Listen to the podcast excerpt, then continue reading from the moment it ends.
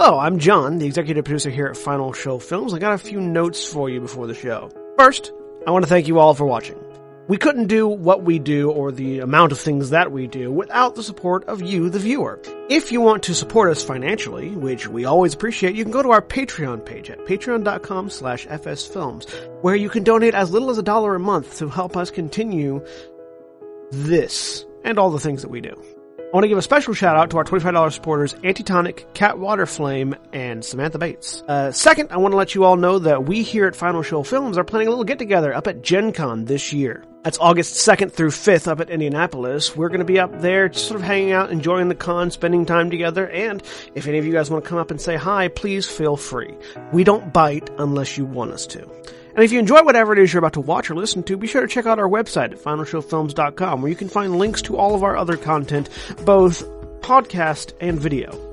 And be sure to follow me at John A. Bates on Twitter for more updates on all of the content we're creating in the future. In the meantime, thanks for watching, and I hope you enjoy.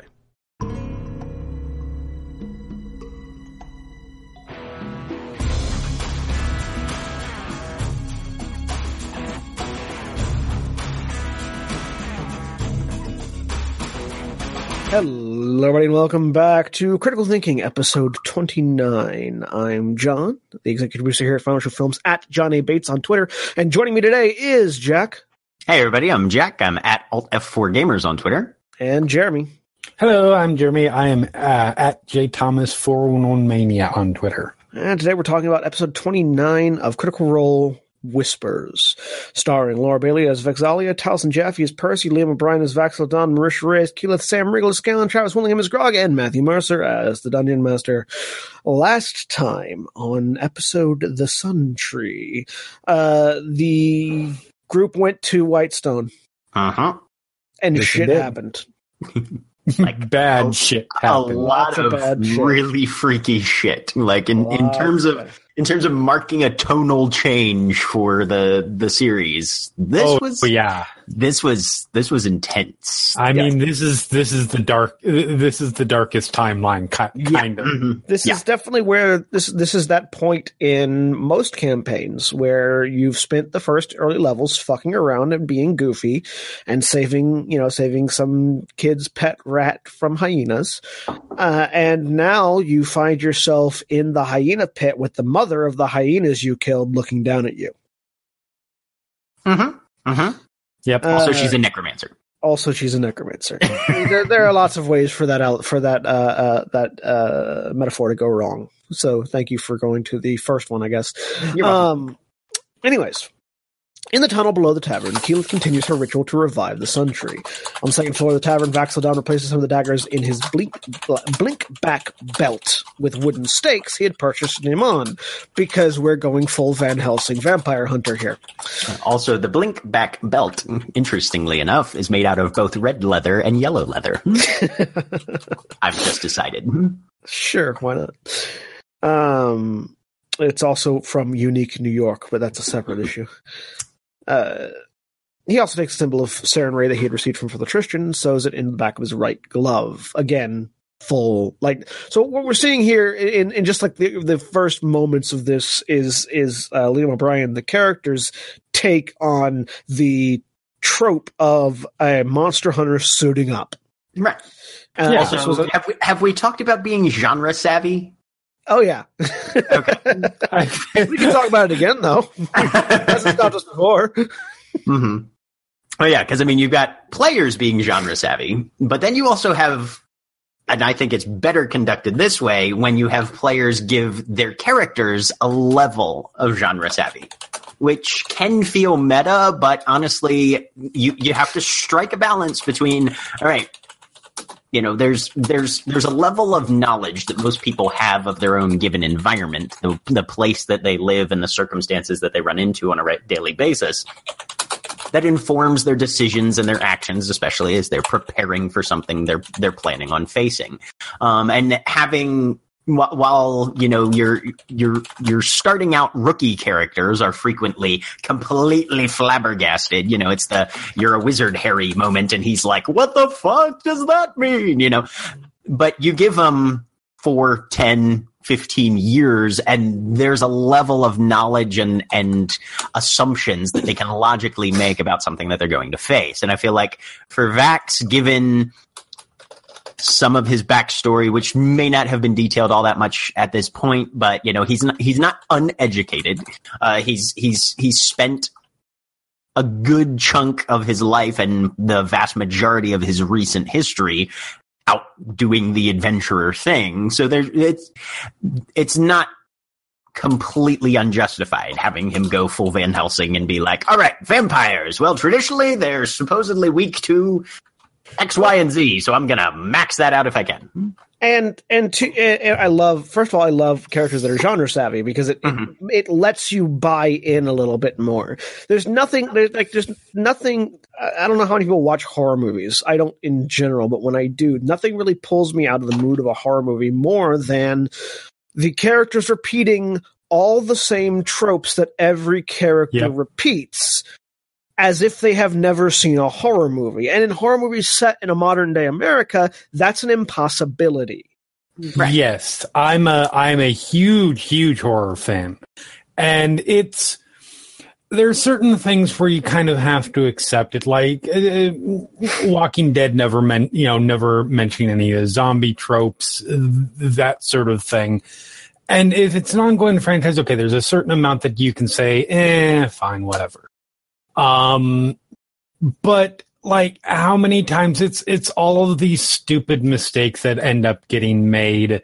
The and that's one of the reasons why like um, uh, uh, a franchise like Scream was so successful because it, it, it specifically called out the it lampshaded those traits mm. and um even when they still fell prey to them sometimes mm. um Fear but, Inc. is another good one. If yes, Fear Inc. is another really one. good one. Right. Um, you, you have characters that are like, oh, this is horror movie shit. Well, then we should.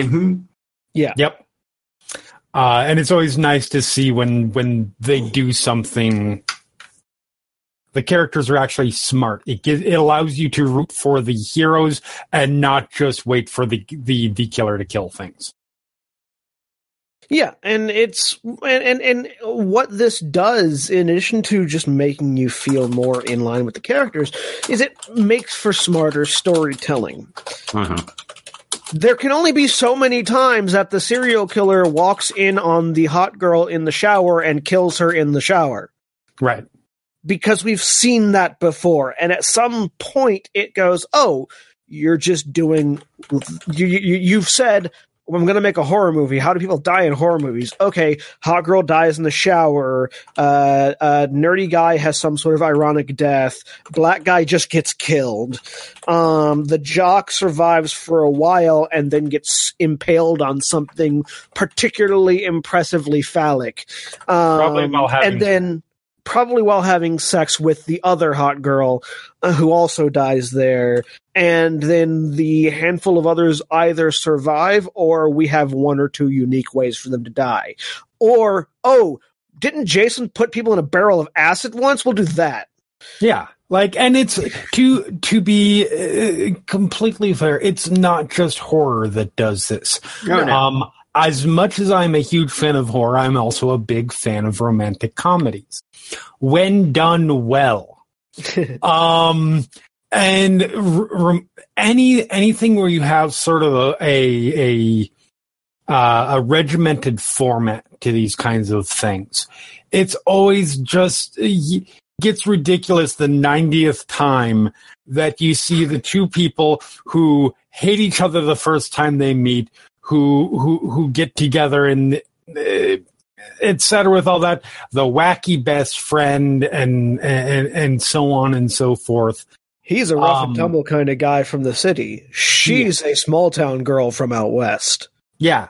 As, some of my favorite the ro- word we're looking for. yes, and some of my favorite romantic comedies are ones where they either subvert the trope a little bit or throw it on its head or at least have fun with the concept. As it just so happens, I ended up watching um, uh, one of my favorite romantic comedies, probably one that isn't high on a lot of people's list, but uh, The Girl Next Door last night.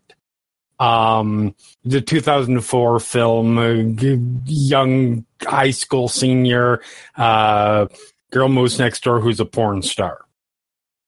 If you've never seen it, you should absolutely check it out. And it's very smart in how it handles a lot of these sort of sort of things, and and actually makes the characters really smart, eh, naive in a couple of ways because high school kids, but very smart in terms of the genre. And that's Also- something that I really appreciate. Speaking of romantic comedies, those of you that are inclined to go watch them, go watch Love Simon because yes, we need more. Uh, we need more non-heteronormative uh, romance romance stories that aren't Angels in America. Oh, that's good. I mean, uh, that would be that would get us into a new level of of of distracted to another direction. We actually just had a conversation about that last night too. Yep. Nice. Mhm. yep, we did.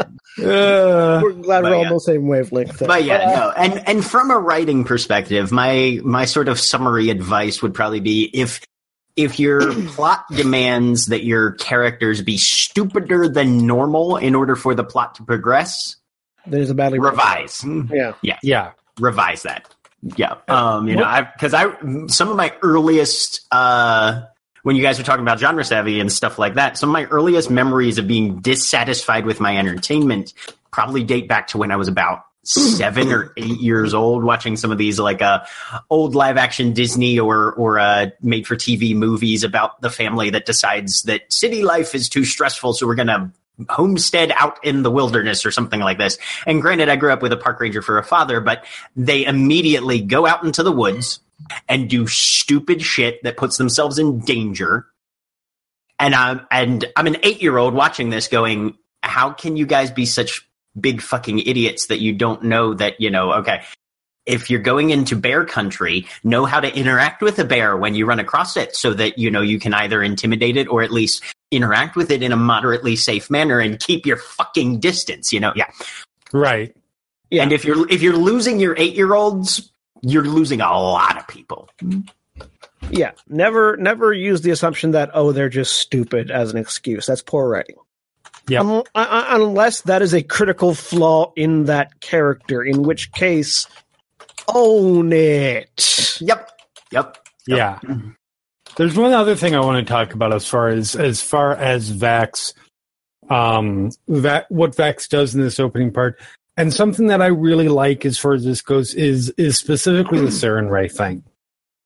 Um, and it's it, it it adds an element to Vax that we have we we've we've seen maybe a couple of hints of early uh, in in recent episodes at this point but I think it's probably the first really overt sense of that. Of, of that he he he's finding some kind of spiritual direction to him. Yeah. And that's something that I think a really good um really good is the purpose of a really good adversary.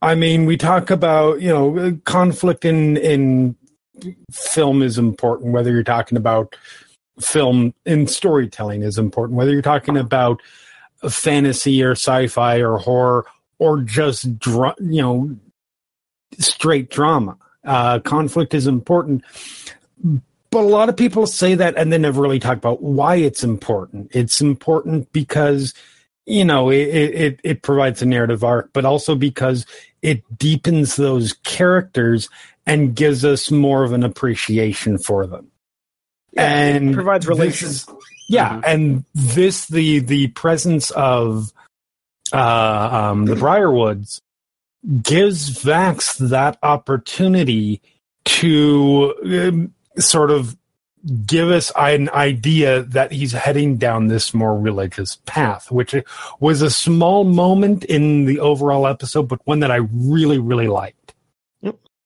So after Vax's uh, Van Helsing suit up moment, um, he heads down to talk to Keyleth and asks if she needs anything. She requests holy water, but he only has holy oil. Uh, as we continue on our on our Van Helsing tropes. Um, he gives the vow to Keyleth anyways, and she also requests some drinking water because the tavern only apparently has old wine and ale, which I'm not sure what she's complaining about at that point.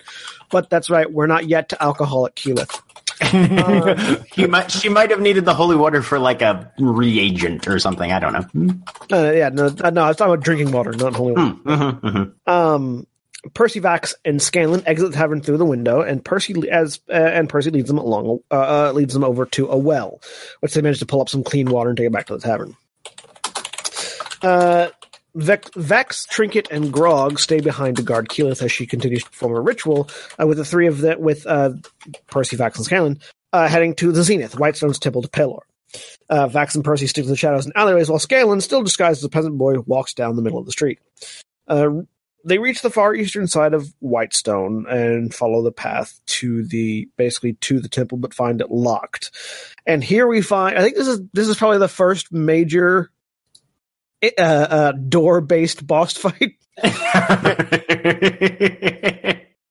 I think this is where the trope begins. I think this I'm is this is where this trope is most explicitly expressed early on. Right. Like Yeah. we, there, there's there's the trope of you know the hardest thing you'll ever fight is a door, and yeah, this starts off as a simple skill challenge that almost escalates to an entire boss fight. You're right. so. Yeah, Percy tries to open the door. It's locked. Vax tries to pick it, but there's no lock. There's no lock. It's barred on the inside. And uh,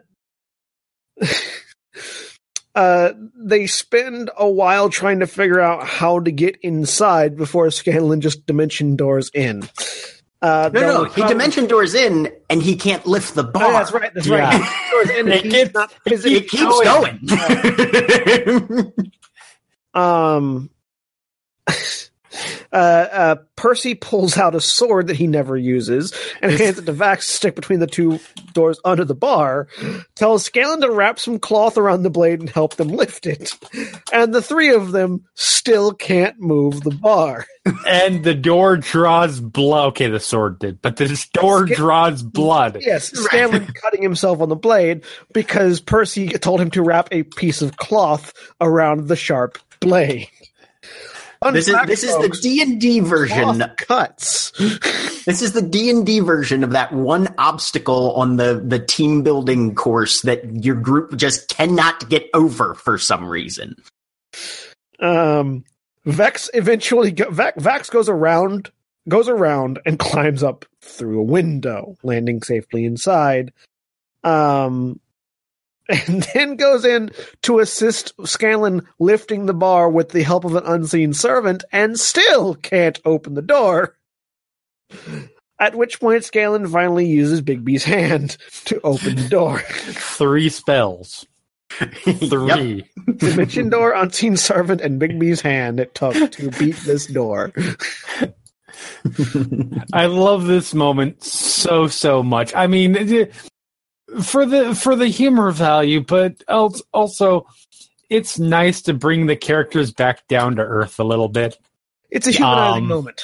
It really is, and moment. I mean, I think everybody's had this happen to them in their not doors, but everybody's had this happen to them in their campaigns before. We um, have all we have all in real life had a pickle jar that ended up broken because we couldn't get the fucking lid off.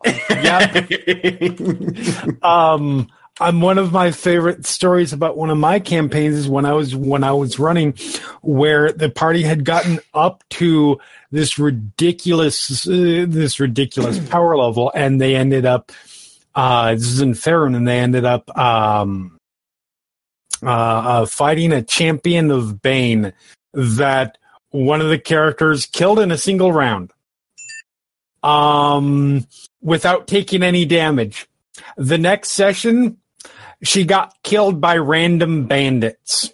yep. Yep. and it's, it's great for the comedic potential. Yes. It's great for the the grounding of the characters to make them realize, you know, yeah, we're not gods. We we still have problems with some basic encounters on occasion. The the the variation I feel is that in writing, these can be you, you have to put care, just like you do have to into every comedic scene. If you're a GM, though, if you're running a game, don't try and cultivate one of these situations. No. You know, it's these for for tabletop gaming. When those things happen, it will just be a roll of the dice. Every group has that moment when, for whatever reason, for about half an hour, nobody can roll over a seven, and that's when things You- like this You, you say half an hour. We say entire sessions. That's uh, Right. I, I'm I'm trying I'm trying to project this into what most people would consider average reality, not the the weird end of the statistical universe that Final Show Films operates in. Um, but yeah, and while you know having Thor wander across a parking lot and get his ass beat by some random random homeless guy who thinks he's trying to steal his shopping cart is hilarious. You can't. That's something that a writer can make happen because you have control over all circumstances. These sort of things you can't really set up for as a DM. So, so learn to work within your limits. But yeah, they're they're always fantastic when they happen. Yeah, what that moment reminded me of actually was um the uh, in the Avengers movie, um Hulk trying to pick up Mjolnir. Yeah. That's exactly what this scene reminded me of. hmm Anyways, uh, so yeah, uh, the Percy does this when they look around. Uh, the temple looks like it's been ransacked, and Percy's calling out for someone named Father Reynal.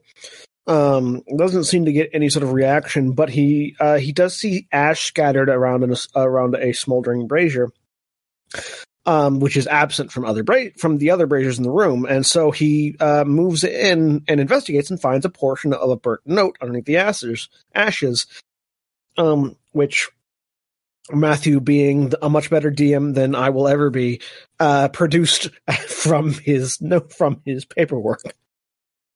Yep.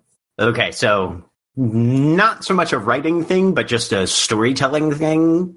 If you're playing games in person, physical props are worth their weight.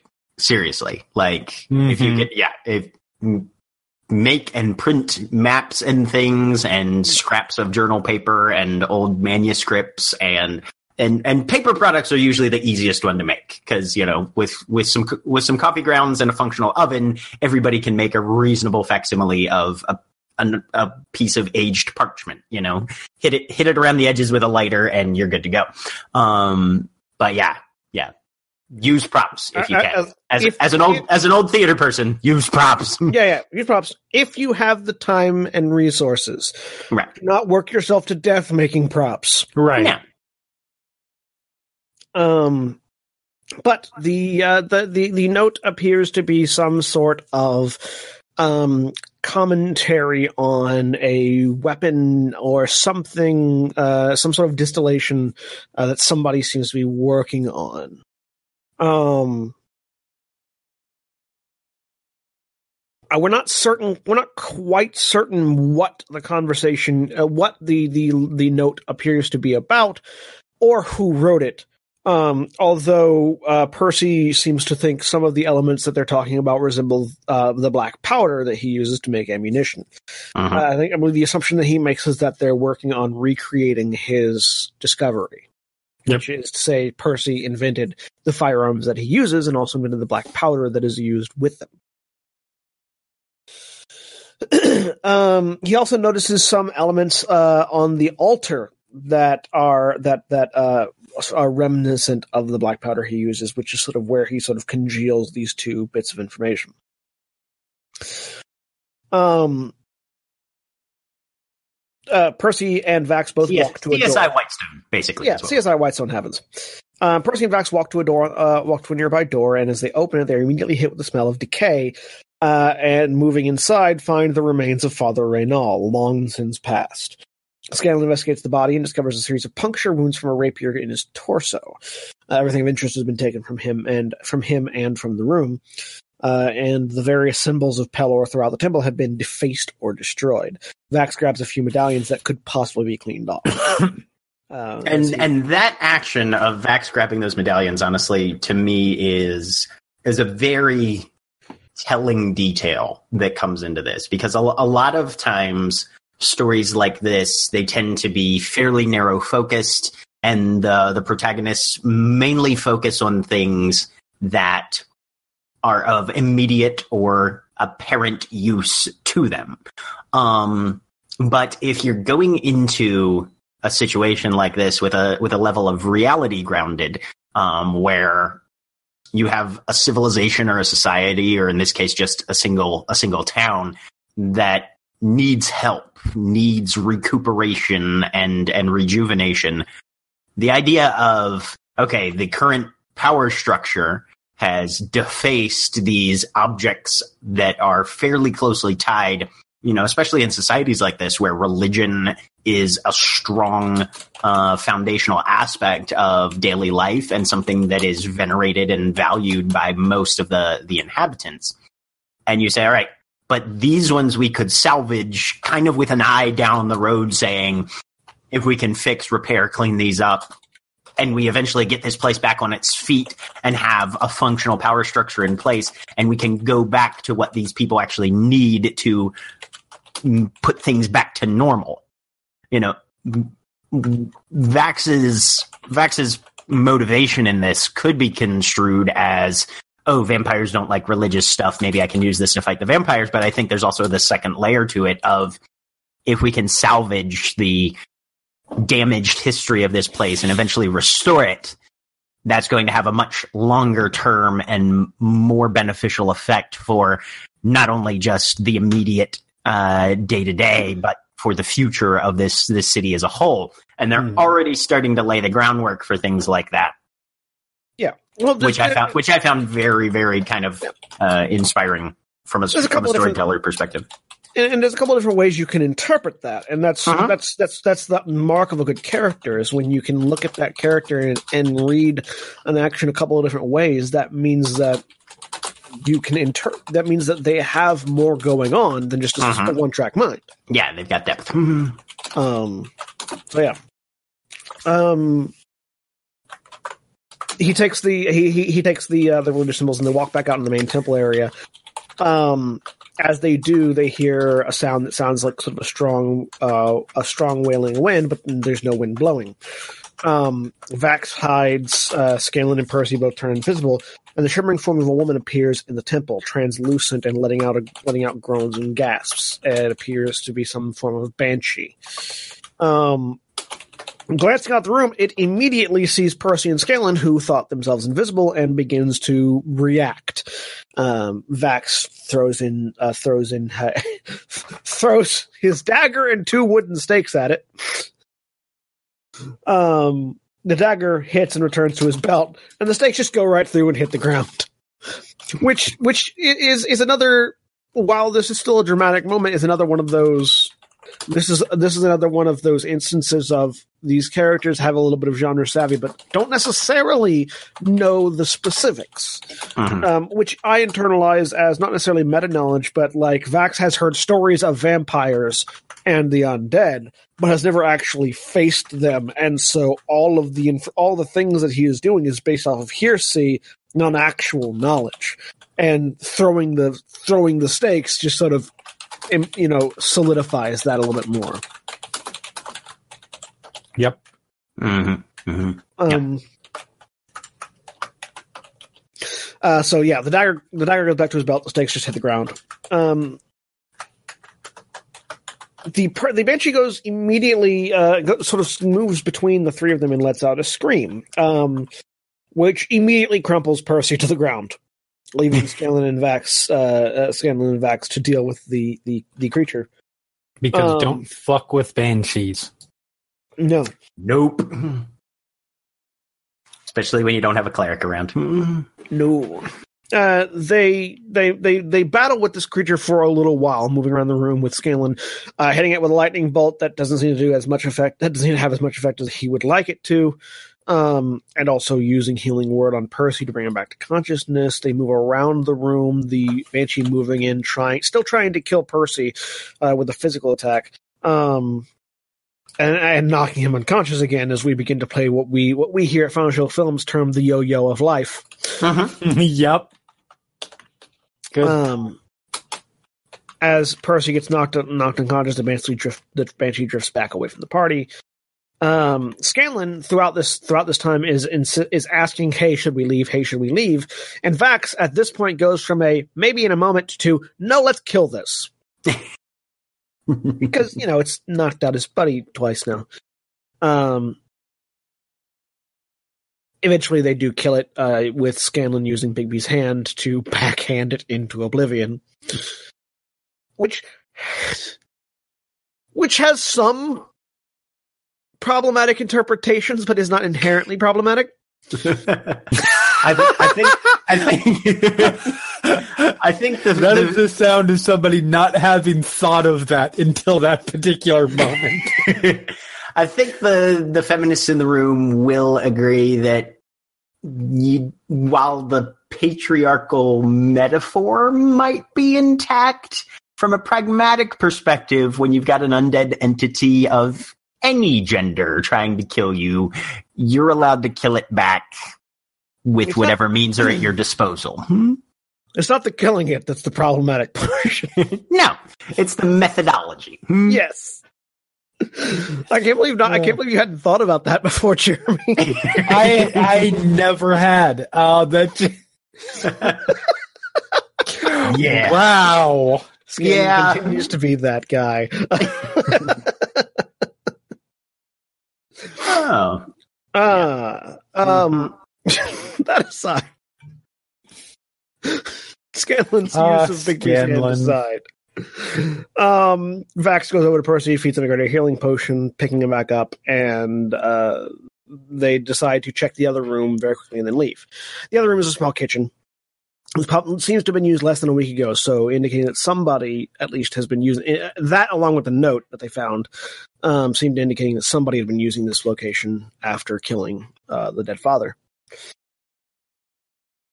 Um, Percy hands Vax the design, which he says is part of the Derolo family crest, and Vax begins carving it onto the stone of the altar. Percy drags Father Reynald's body out of the room and leaves him in front of the altar. And after finishing uh, his first carve, uh, uh, carving, Vax goes to the door of the temple and carves Pelor lives in Whitestone. And then picks up the stakes he threw earlier, as well as a few extra pieces of splintered wood around the room, from, uh, around the room, and the three of them exit as the sun. You can never have too many stakes. And like honestly, there's there's a level of sort of incongruity here. Um like okay, the carving the crest, the the Pelor supportive graffiti, that sort of thing makes sense thematically to me. And then they take one of the victims and just sort of leave him in a display kind of I don't know. As a writer, I would have done the first two, but not the third one.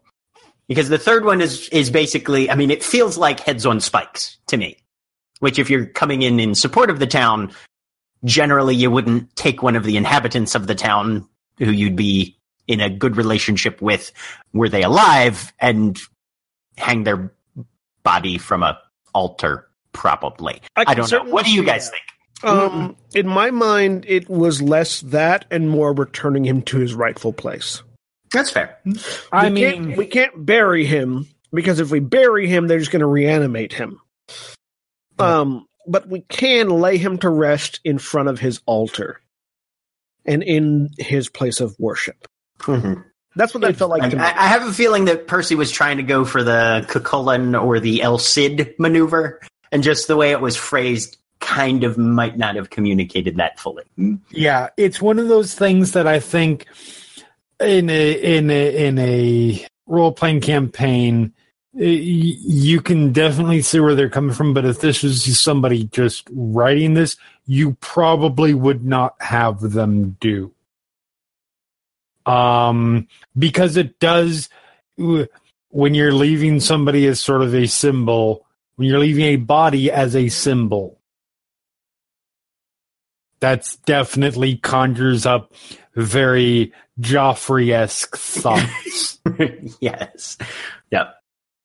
Yeah, like there, it certainly wouldn't be something that you would write, uh, and it might not have been like the the best move uh, on part of but the it makes characters. sense. But it's an it's one that at least you can understand where they're coming from and why they did it. Yeah.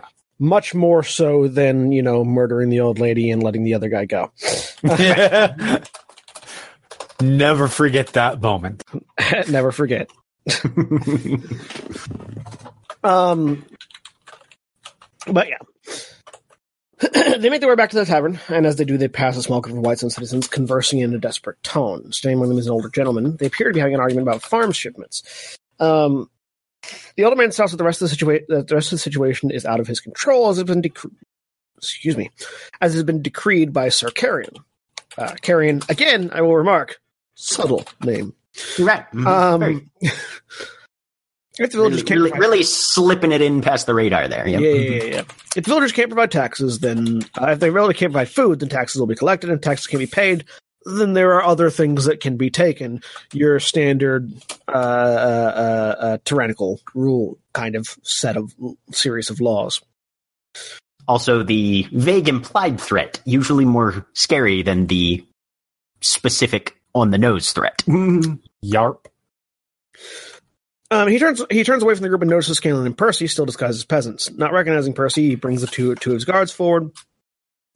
Percy manages to convince him that he's a simple worker, and they eventually leaves with his guards. The three of them make it back to the tavern shortly after nightfall. Keyleth is almost complete with a ritual, and Vex has been watching over her. Percy goes up to the second floor to keep an eye on the sun tree, and he occasionally sees one of the zombie giants passing through on patrol, and also begins to see several humanoid guards that had not been out during the day. Their movements seem unnatural. Which is Whitestone, code. affirmative action for the undead since I'm no from. Hmm. which is code for zombies or vampires.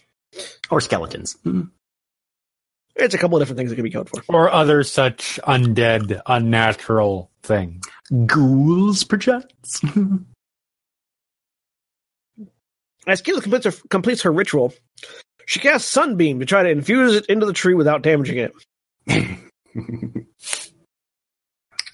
I cast I cast Fireball to light the campfire. Eh. Shit, I forgot my matches. It's okay, guys. I've got a grenade. Those that don't know why we're making these jokes, Sunbeam is an off- it's a high level offensive spell meant to destroy shit. Yeah, but uh, I mean, rerun, rerun goes camping. They- in they- the character's defense, there have been some creative uses for offensive Right. spells allowed in the past. Oh no. Like it's absolutely a reasonable idea. It's just funny.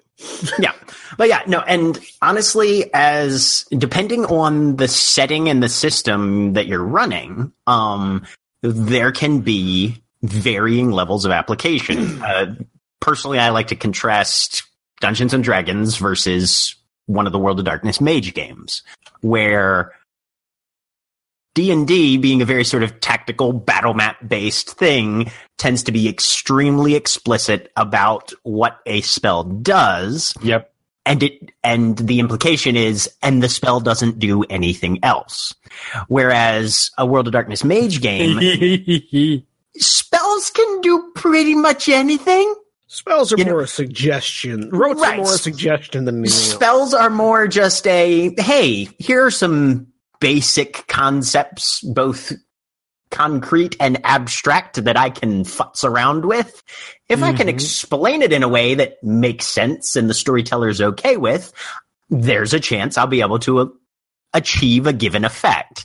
Now from from a d&d perspective yeah sunbeam is basically the sunlight version of a mashup between a laser and a flamethrower. But if you're thinking about it More laser than what's right more laser than flamethrower. What's good for plants? Sunlight der you know um so there's Yes. it's not completely illogical. It's just how much leeway is your is your dm going to give you as far as all right so you've got a magic spell that can do some pretty intense stuff with just sunlight does that mean that you can then do use that same spell to do other things with sunlight that are just less intense some people would say yes some people would say no And uh, in her defense, it does work.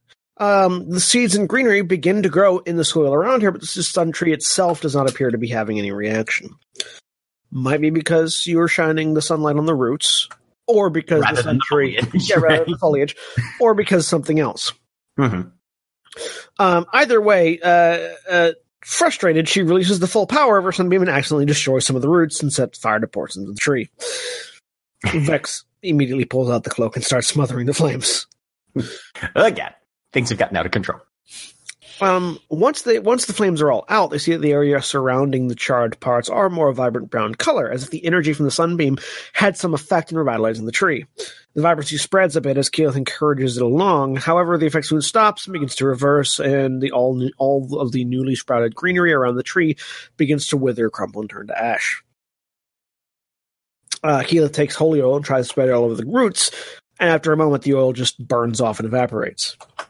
Based on that, Keyleth determines that there is something further below the ground, beneath the tree, that is sucking the life out of the land. And as such, nothing that she can really do right now will have any lasting effect until that whatever is dealt with.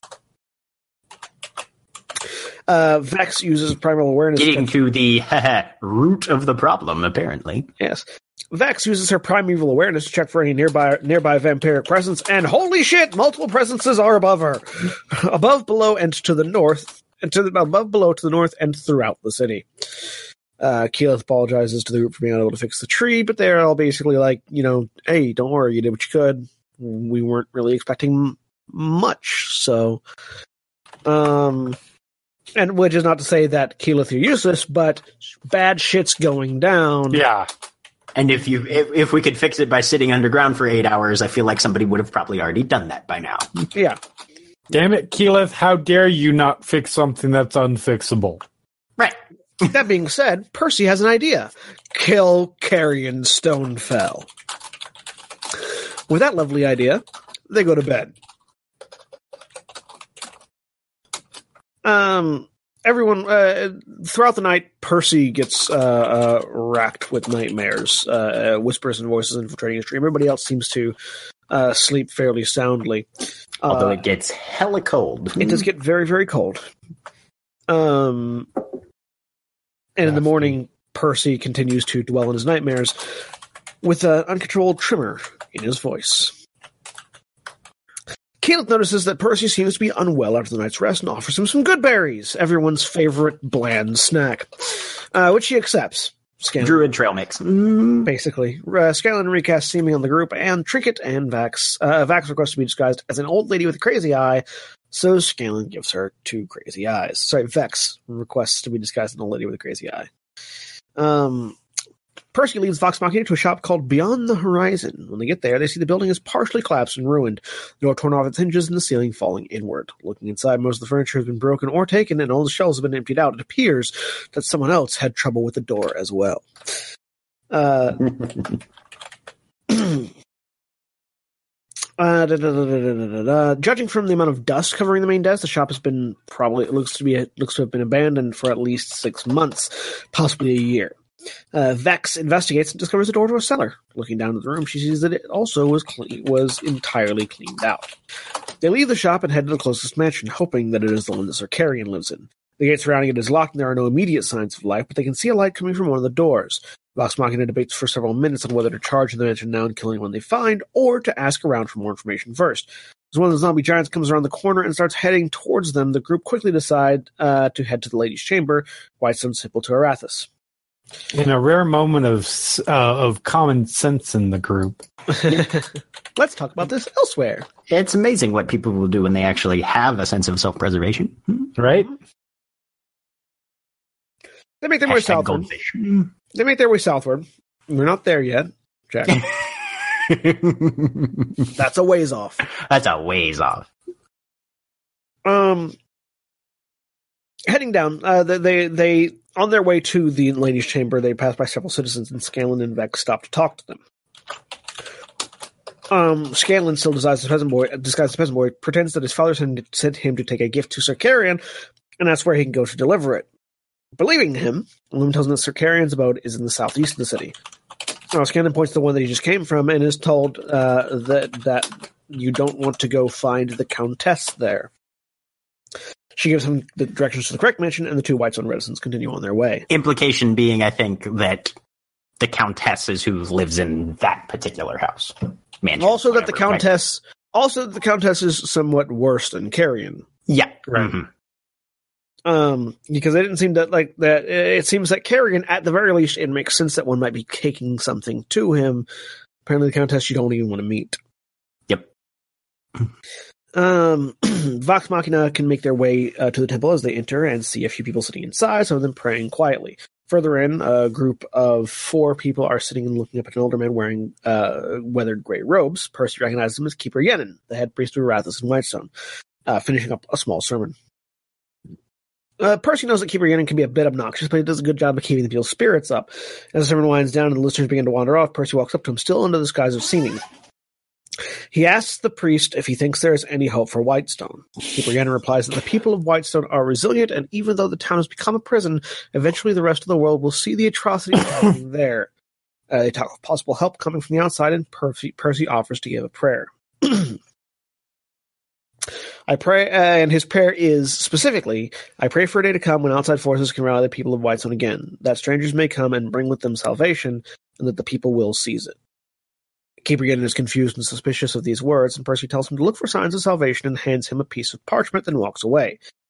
Um, the rest of Vox Machina turned to leave as well, but suddenly Keeper Yennen calls for them to wait, as we get a really good uh, cinematic moment here of Keeper Mhm. Yennen holding out the parchment, which has a portion of the Derolo friendly crest drawn upon it, and asks what it means.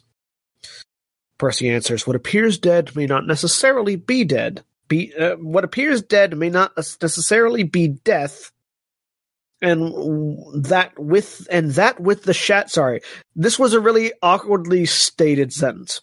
And It's that valid. with the yeah, and that with the shadow of death over the city, perhaps there is life deep underground. Perhaps things that appeared ended and gone are perhaps continuing to this day and may rise again. Keeper Yennen slowly nods and stares intensely at Percy before quickly folding the piece of parchment and stuffing it in his pouch. because calls over one of the worshippers and begins talking to them as Vox Machina leaves. The party exits the temple and heads towards Sir Carrion's house. On the way there, Percy has another coughing fit. Uh, Keyleth expresses concern for his mental, for his health and sanity, um, but he says he's fine. Rain begins to fall, making the ground muddy, and Grog uses dust of tracelessness to erase their footprints. Spoiler alert, he's not fine. Gee, you think? Really, what what what gave you that conclusion? I don't There's know. no foreshadowing in this game. What are you talking about? They reach the house with two thuggish-looking guards uh, that are posted outside on the front porch. A black iron gate surrounds the property, uh, which is an interesting statement because a gate doesn't typically surround a property so much as a fence, Fence. does has a gate in it. But I digress. I like the idea though that it's it's a single gate that just like you Or know- it's like just four gates, like the the fence. Is no no one gate that makes up two halves of a square and Yeah. has a single has a single hinge post in the back, and you just shove both halves way open. Yeah, I, yeah, I was I was thinking a circular one, but yes, that also. Yeah, you just you unlock it and then you just push the whole gate open, and then So it's less of a gate, open. more of a clamshell, really. right. It's a clamshell Yeah. shaped like brackets. Yeah. Mhm. Got it, got it, got it. Uh, the party circles around the building looking for the best interest and notices, notices, notices a cellar door and several windows on the first floor. There's light coming from within, and movement is visible through one of the windows. Vex casts, everyone say it with me, pass, Pass without without trace trace. on the party. Keyleth casts heat metals on the bar, uh, heat metal on the bars of the fence, and Grog grabs the bars and bends the gate down, scalding his hands for a moment before Keyleth uses a healing word on him.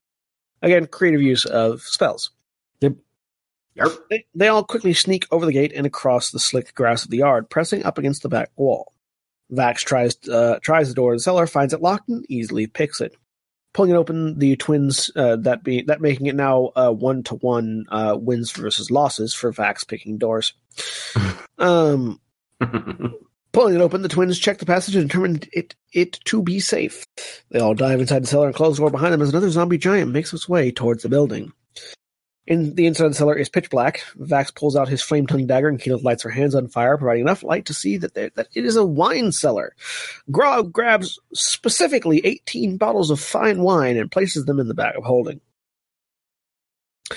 There is a small ladder in the corner leading up to the interior of the house. The twins go over to it and listen, and they don't hear anything because they're listening for a ladder. Uh, Vax does hear uh, pacing footsteps, however, about four feet away, and two low voices having a conversation. He recognizes one of the voices as the older, balding man that he, Percy, and Scanlan encountered in the street the day before. From how muffled the voices are, Vax determines the two individuals are not directly above the cellar. Vax tells the rest of the group what he heard, and they decide to send him up as a scout. Keyleth wishes him good luck. He climbs the ladder and goes to the trapdoor without making a sound. Ronnie sees that he is inside a small strain, a small storage room, currently being used as a closet. Vax listens to the when he, uh, while he searches through the pockets of the hanging coats. Uh, he hears voices immediately outside and finds forty-seven gold pieces. Because rich people just leave gold in their pockets, apparently. Yep. Which, I mean, that's poor planning on their part, really. Uh-huh. Yeah. I mean, hey, if you're going to leave money in the pockets of garments that you have in a locked closet, maybe not locked, but a closet securely located inside your house, you're going to have to expect that a rogue is going to show up and steal your shit. Yeah, I mean, come on. I mean, not to be too victim blamey, but still. I mean, that's why I trap my closet. Right. Yeah, that's what that's what acid arrow traps are for. Mhm. Right? Anyways, um, he hears a conversation between the man he recognizes and the other voice. The man says he's been doing his best to keep the people of Whitestone in order, but he thinks another show of strength is needed to keep them working as hard as they have. The other voice reassures him that everything is under control, but they need to be prepared because Lady Briarwood said that they would have be having visitors any day now. The voice says they will gather their arms and outfit the pit and outfit the place with traps and alarms to avoid being caught off guard. Vax, using his earring whisper, tells the rest of the party to hold, waiting and listening to see what happens next. The other man does not like the idea of a fight taking place in Whitestone, doesn't understand why the Briarwoods invited Vox Machina in. Vax tells the group about the two men in the room and says he thinks it's time to start killing. Uh, send up the Goliath. Grog, uh, uh, send up the Goliath is his statement. And Grog immediately becomes excited and climbs up into the closet, followed by the rest of Vox Machina. I mean, this is a very big closet, uh, except for Trinket, who can't climb ladders, which then begs the question of how Trinket got down the cellar in the first place. But I Stairs. Um, Grog pushes the door open and sees the next room is a music room featuring a piano. The voices were coming from another room further down the hallway. Also, the idea that a bear is not capable of climbing a ladder is not how bears work. Anyway, well, keep it's going. not that it's not that bears can't climb; it's that the ladder can't hold them. Maybe. Nah. If it can hold Grog, it can probably hold Trinket. Hmm. A full-grown grizzly bear is heavier than a full-grown Goliath. Trinket, however, is not a grizzly. Hmm. I thought Trinket was a grizzly bear. No, he's a No, he's like a brown bear, Brown. but Oh. not, not is necessarily a grizzly. Yeah. mhm. Still, uh, uh, Yeah, I'm yeah. going to push back on that that Okay. idea that he's grog weight. It's true. He is wearing all that bullet armor and whatnot too. Hmm. Yeah. He, yeah, he might be heavier than Grog. I'm okay. pretty certain Trinket's heavier than Grog. okay. Anyways, I will suspend my criticism for the moment. um, they quietly gather in front of the door, still hearing voices coming through. Vax clicks the boots of haste and kicks the door in as Grog goes into a rage. The doors swing open, slamming into two bookcases on the side, and there are five people in the room, two of whom were talking, as well as three guards positioned around the room. And they turn around. And because seeming is still active, what they see is a group of armed peasants rushing in, one of whom has two crazy eyes. It's gotta be the weirdest fucking thing they've seen all day. Uh, like- But it's a Bam! great way to make them underestimate you. Oh at no! for the first couple rounds. Absolutely. Bam! We're here to kill you. Who the fuck are you? Yeah. Are you sure you didn't come because you're hungry? Um, they fight. Uh, I- uh, Nice, nice Shakespearean stage directions there, sir. yeah. Uh, well, even if it's good enough for Shakespeare, it's good enough for me. Um, some notable moments: uh, Percy telling uh, Carrion Stonefell that if you're lucky, you die last. Uh, uh, Scanlan uh, using dominate person on one of the guards uh, and telling him to kill his boss. um, uh, this was not the one where this is not the one where Scanlan turns into a rhino. I don't think No, that's later on. And it's Yeah. a Triceratops, Triceratops. That's right. Um, which is even more outlandish. and at one point during the fight, as Percy is firing, uh, as Percy is firing at Carrion, at Sir Carrion, um, the name Ripley is uttered. Also, I think this is the first time we get to see the smoke. Um, yes. As so, as Percy begins firing uh, at Sir Carrion, uh, dark smoke begins to pour out of Percy's body, enveloping his gun arm. Uh, and Which is clearly a good sign. always a good sign uh, when your as when your hitherto not magical gunslinger starts portraying aspects of magic. It's always a good sign. Uh-huh. Um,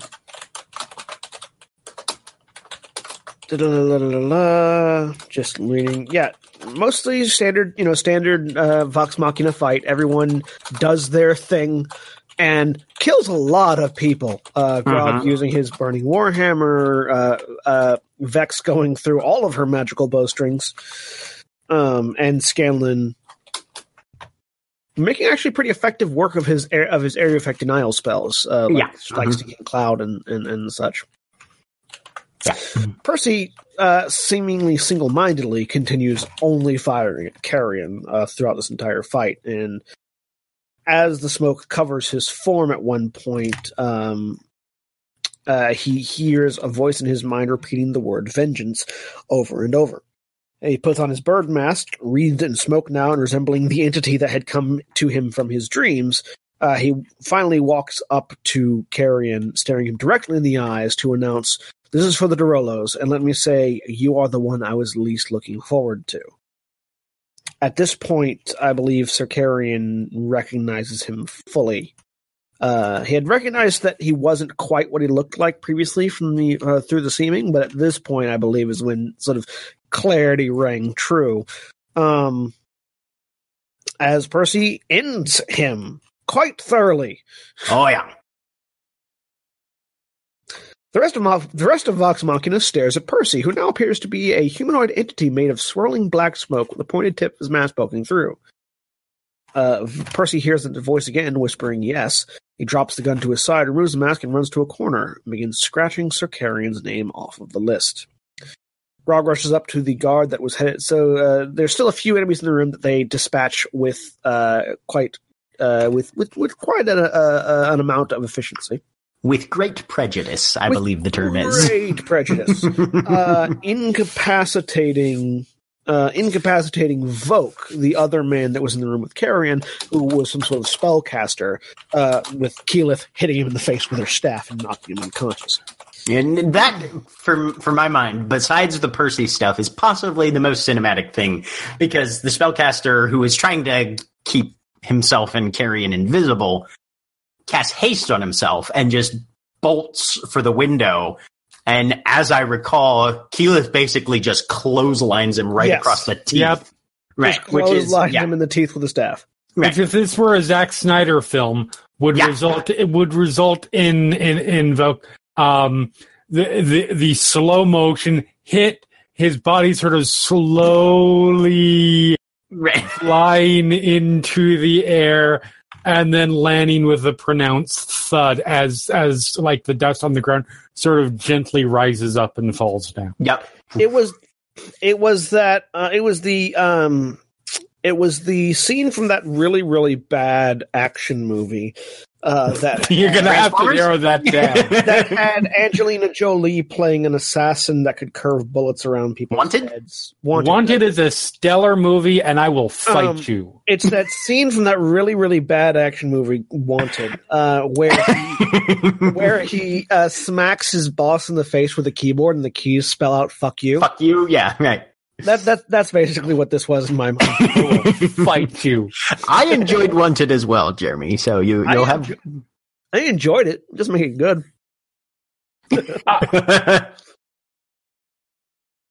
Right. So, um, and also, no, if this were a Michael Bay, if it was a Michael Bay film, it would all be shot at a ridiculously low angle. You wouldn't be able to tell exactly what's going on because everything would look the same. And Keyleth would be wearing about three inches worth of material. yes. Um, Grog wants And to kill by Megan Fox. Uh, Grog wants to kill Voke, saying his magic is too dangerous. Scanlan counters that they could interrogate him. Meanwhile, Percy is still looting Sir Carrigan's corpse, finding a potion of greater healing and using it using his rapier to try and scratch the name off of his gun. As he finishes, he sees the name itself begin to glow slightly purple and then burn away, leaving just the scratch marks. Vex'ahlia is keeping a very careful watch on Percy. Scanlan searches the desk, finding a variety of standard desk materials. He also finds some papers mentioning the bridge plan for Wildemount and a small notebook. Grog begins tying up the unconscious form of Master Voke, and v- Vax shoves a rag in his mouth. Scanlan tells the dominated guy to stand to stand facing a corner, and Vax knocks him out. Keyleth casts Cure Wounds on Voke to bring him back to consciousness. Grog then tells him to listen carefully to his friends' questions and to and to answer by shaking his head yes or no. I believe the threat of squeezing his head into a fine pulp is uh, is used at this point. Probably. That I think so. I don't remember quite. sounds about right. Because he's holding him by the head. Yes. Uh-huh. Um, from their questioning, they discover that Volk has seen the Briarwoods in the last week. He doesn't really like working for them. They know that Vox Machina is in Whitestone and that they are sometimes in the castle. Volk does not know where they currently are and gives an ambiguous answer as to whether they are vampires or not. Uh, Vax asks him for a way to sneak into the castle and he goes to pull the rag out of Volk's mouth. Scanlan casts blindness on him. Volk begins panicking and Vax pulls the rag out. Volk begs for his life, tells him that he can show them a secret way into the castle that is unguarded. He offers to bring them into Briarwood's project room under the castle and show them what's being worked on there. Vax and Scanlan. They've got a little makerspace down there. They just, you know, Yeah. do some yeah. do some crafting on the weekends. yeah. As As you you do. You know. Green screen. They do they do live streams on Twitch and things like that. um, Vax and Scanlan question what the project room is and what the Briarwoods are working working on. Volk says it's hard to describe. He's only been down there once. He does say it's part of the reason the Briarwoods took Whitestone in the first place. Vax isn't to confirm that Lord Briarwood is a vampire and asks what Lady Briarwood is. Volk says she's powerful and he's more scared of her than her husband. Seems legit. yeah. Volk says that the project under the castle is an excavation or building of some sort. Percy asks how long he's worked with Stonefell. Volk says five years, confirming he was part of the original incursion that took the castle and killed the Derolos. Percy pulls out a map and Scanlan drops both blindness and seeming. Percy orders Volk to mark the secret entrance on the map. His arm can only spit the map to mark the general area on the western side of the castle. Percy knows where the entrance is. With prodding from Scanlan, Volk, Volk, Volk, Volk? Is that how you say the name? Volk? Volk? Uh, I think it was Master Voke. I think it was Voke. Voke. hmm Volk reveals that the one controlling the zombie giants is Lady Briarwood, and she actually raised them in the first place. Vax shoves the rag back in his mouth. A lot Classic of in and out with the rag. interrogation. Yeah, a lot, a lot of in Mhm. and out with the rag. It's sort of a classic character interrogation scene there. Yep. Uh, Percy orders for Volk's face to be marked and his tongue taken, and then to let him loose. Grog immediately rips the man's tongue out, despite pr- uh, pro- protests to the former by everyone else. I mean, if somebody gives you permission to do that, you don't wait for everybody else to protest. At least Grog doesn't. You Do it before they get the chance, and then you can say, I didn't hear you say no. I was still processing what was said. Percy fires. Percy fires a bullet from his gun into the ground and then takes the heated barrel and uses it to cauterize his tongue. Uh, he then uses the hot gun to burn the Derolo crest into Volk's forehead as the rest of the group watches in horror. Yeah, remember when we talked about the party getting a little dark when they killed the old woman? Yeah, that train left the station. I was gonna say, seems like that was catching. Yeah. At least this time we get appropriate reactions from everyone. No, that's true. That shit's contagious, man. I mean, this was basically this is basically like uh Tiberius saying, "Yes, I can be dark and evil," and and, and and Hold Percy my being like, "Hold my beer." yes.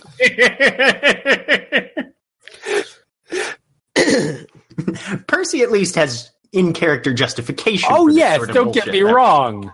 So we have Percy giving uh, giving Volk the uh, Christopher Nolan Batman treatment. Uh-huh, uh-huh, Yep. uh-huh. Um, and I was gonna say the the Brad Pitt Inglourious Basterds treatment, but you know that works too. I mean, that, and they're, you know. Potato, Um, potato. Yeah. Percy proposes letting Volk go uh, run free and then setting fire to the house. Keyleth immediately protests, and the group discusses what just happened and what to do next. I think in terms of like that's that's pretty much verbatim. What just happened? Yeah, pretty much. Everyone except for Grog and Scanlan are pretty uncomfortable with the what the fuck Percy just did. Grog and Scanlan are like, eh. No, I can see that. Vax warns Percy that he is heading down a dark path, at which point the audience in unison goes, No shit. Right. You're heading down a dark path. Uh, Look over, gesture at the bodies, look back. and you know, as much as a, as much as we're joking about it, this uh, uh, Percy's been great up to this point, but this is this is one of those points where he jumped several characters in my in my critical role ranking list. Mhm. Um, and this is partially a personal thing in that I love characters that explore that sort of inherent balance between good and darkness, and you cannot explore that without going heavily into the darkness.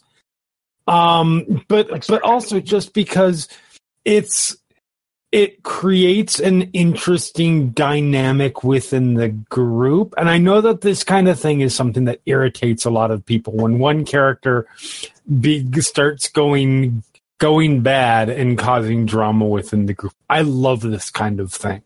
Yeah. Um, as long as it's not, as long as it's something that eh, that organically fits within the storyline and facilitates the storyline, as opposed to Felicity smoking it and and and detracting from the storyline or distracting from. Um. Yeah, and and the dichotomy between a character that up until this point has exerted a great deal of self control, I would say, at Mhm. least especially in in relation to the other characters in in the setting, and then all of a sudden. The one who you're used to, you know, clamping down on their emotions, or at least, you know, just, you know, kind of when they when they break, doing it in a corner by themselves or in their workshop, suddenly just completely loses their shit. Right. Not just loses their shit, but loses it all over the floor. Yeah. Mm-hmm. Mm-hmm. Mm-hmm.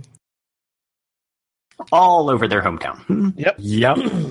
No, no, it's great. This this is one of the reasons why I love Percy so much as a, as a Mhm. character. Especially during this storyline. Yeah. He's- especially during the storyline. But I, I in particular love.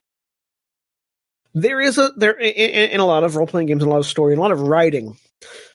There are areas that people are reasonably afraid to tread. Mhm. Um, Mhm. It, it gets into that very tired old trope of if you do, you know if we resort to this, then what are we? If not, if not the same as our enemies. But you can't really know that until you've done it. Right. and it, it, it like obviously Percy being the only human race in the group, he's the most human. But from a from a writing perspective and from an narrating perspective, at this point, Percy has proven that he is in fact the most human of the characters in this group right now. In that he mm-hmm. has his highs and he has his lows, and right now he is in one hell of a low. Well, and in the fact that he's human. Like I, I, I just referenced that before I made the statement. Anyway. uh, but but yeah, it's it's it's that it's this he. It's at this point that he sort of reached that zenith of being a person and not a character. Mhm. Um, and I really, really appreciate that, both from a writing perspective and from a viewer perspective. Yep. um, eventually, they decide to set the house on fire. Is the next sentence in the synopsis? uh, Grog grabs Volk, still bound, and throws him out the window. Why not? Scanlan tells Grog to carry the unconscious guard out of the building, and he also takes Sir Carrion's corpse with them. Keyleth turns into a giant eagle and flies up onto the roof. The rest of the party heads out through the cellar, and Vex, Vex grabbing a bottle of wine on the way out to share. Or sorry, Vex grabbing a bottle of wine on the way out to share with her brother. Grog throws two bot throws two bodies out on the lawn. Class, casts Flaming Sphere and proceeds to completely misunderstand the best way to burn a building down is from the bottom up. Uh, starts drawing the shape of the Derolo crest into the building. Uh, she hears Volk run up to the guards on the front porch who begin questioning him, and she takes the flaming, flaming sphere and throws it off the edge at their feet. Keyleth jumps off the back of the roof and is caught by Grog. Vex casts Pass without a trace, and Vox Machina runs back to the tavern, disappearing into the rain as the guards search for them. Citizens, citizens begin to emerge from the building as a warning bell sounds. Smoke rises up in the distance. The first steps of rebellion have been put into motion. That's the end of the episode. Bum, bum, bum. Yeah. So again, this is like this is in my opinion at least this is where the story of Critical Role really starts to get meaty. Yeah. Yep. Um, This is like they they have fully detached themselves from the silly, goofy, sort of serious previous arcs, um, and have dived in head first into the black ichor of emo depression drama, and I love it. Oh, it's freaking brilliant. No, this is this is where it goes from a game to a show, in my opinion. Yes. Um, and and that's that's it's it's a gorgeous sort of transition to watch, and it doesn't happen immediately because for that sort of transformation to take place, you have to not only have the creator, the storyteller, the players, the characters on board, but you have to get the audience on board, and audience uh, inertia is a little harder to to affect. Um, but And- yeah, no, it's previous it's- previous to this. The, you know, a lot not not all, but a large percentage of the fan base was here for the actors. right. Um, the the, the because they know these people and they like these people and they're popular. Mhm. I think at this point is where we really start to get people that are here not just for the actors but for the story. For the Yep. narrative. Yeah, yeah, definitely. Um, well, yeah, that was episode twenty nine, Whispers. Next week, theoretically, if nothing else happens, yeah, maybe. uh, we'll be back with uh, Stoke the Flames.